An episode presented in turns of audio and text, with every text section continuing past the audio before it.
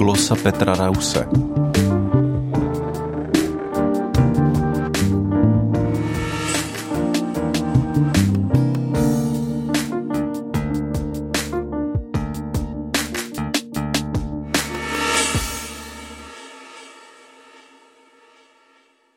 Jste konzervativec nebo liberál?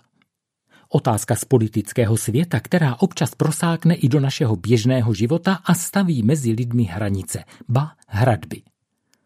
Občas mne užívání tohoto pojmu překvapí, zvláště v církvi. Poměrně často vnímám, že ten, kdo ho užívá, už o jeho obsahu mnoho neví. Pojmy se dnes obecně stávají vágními a člověk se v nich ztrácí, nebo naopak – Užívá je ke svému prospěchu, aniž by se staral o pravdivost či oprávněnost svých výpovědí. Jak je to s dvojicí slov konzervativec, liberál?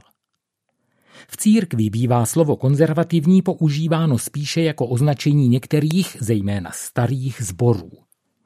Za to termínem liberál se mnohde nešetří měl by odkazovat na liberální teologii období od konce 18.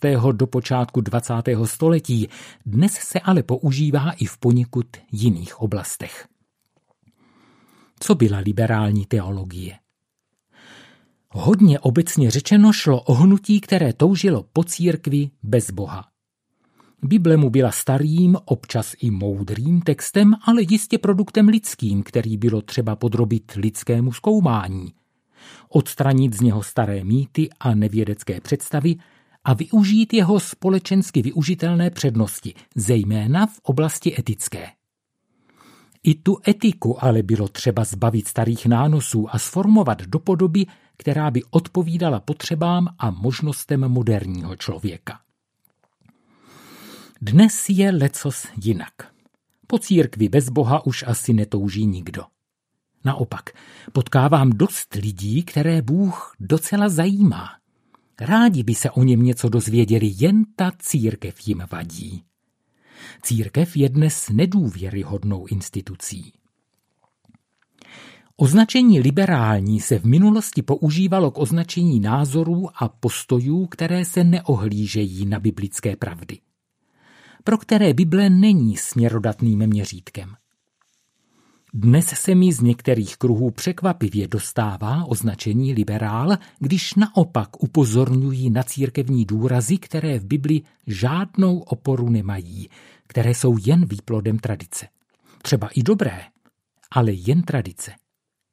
A stejně i naopak – když upozorním na některé biblické pasáže, které běžní křesťané raději nečtou, protože nabourávají zažitou představu o božím království a o božích požadavcích na člověka.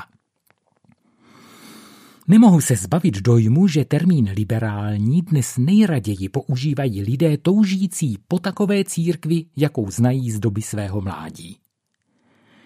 Tím vůbec nechci legitimizovat skutečné snahy liberální teologie, která toužila po církvi bez Boha a ztratila schopnost vnímat Bibli jako boží slovo. Myslím spíš na snahy držet zavedené církevní formy, které sice pokládáme za samozřejmé, oni ale nejsou ustavené žádným božím příkazem. Vyrostly čistě z tradice a jejich biblické zdůvodňování je značně sporné. Některé z těchto forem jsou zlé a je na místě se proti ním vymezit. Jiné jsou ale dobré a v životě se osvědčily. Teď myslím například pro ilustraci na institut svatby. V církvi se většinou osvědčila, pán Bůh ji ale nikdy nepřikázal. Z tohoto pohledu není zdůvodnitelná ani tolik jako rozvodový lístek, který byl povolen Mojžíšovým zákonem. Nebo, abych nabídl i příklad veršů, které raději opomíjíme, Ježíšova slova o rodině. Dnešní církev staví rodinu na piedestál, téměř nad vše ostatní. Ježíš ale říkal, kdo přichází ke mně a nedovede se zříci svého otce a matky, své ženy a dětí, svých bratrů a sester, ano, i sám sebe, nemůže být mým učedníkem. Poctivé by bylo jasně rozlišovat. Říkat nejen, co je dobré a co zlé, protože si to tak myslím, Ale co Bible skutečně žádá a co opravdu odmítá, protože dlouhá doba historie církve přinesla a stále přináší určité rozdíly písma a tradice.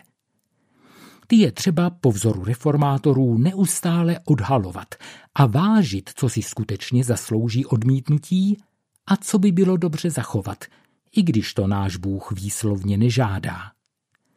Prohlašovat za boží vůli něco, co pán Bůh sám nikdy neřekl, se stává závažnou překážkou věrohodnosti církve.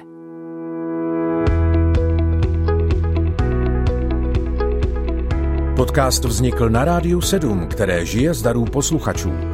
Pokud nás budete chtít podpořit, budeme rádi.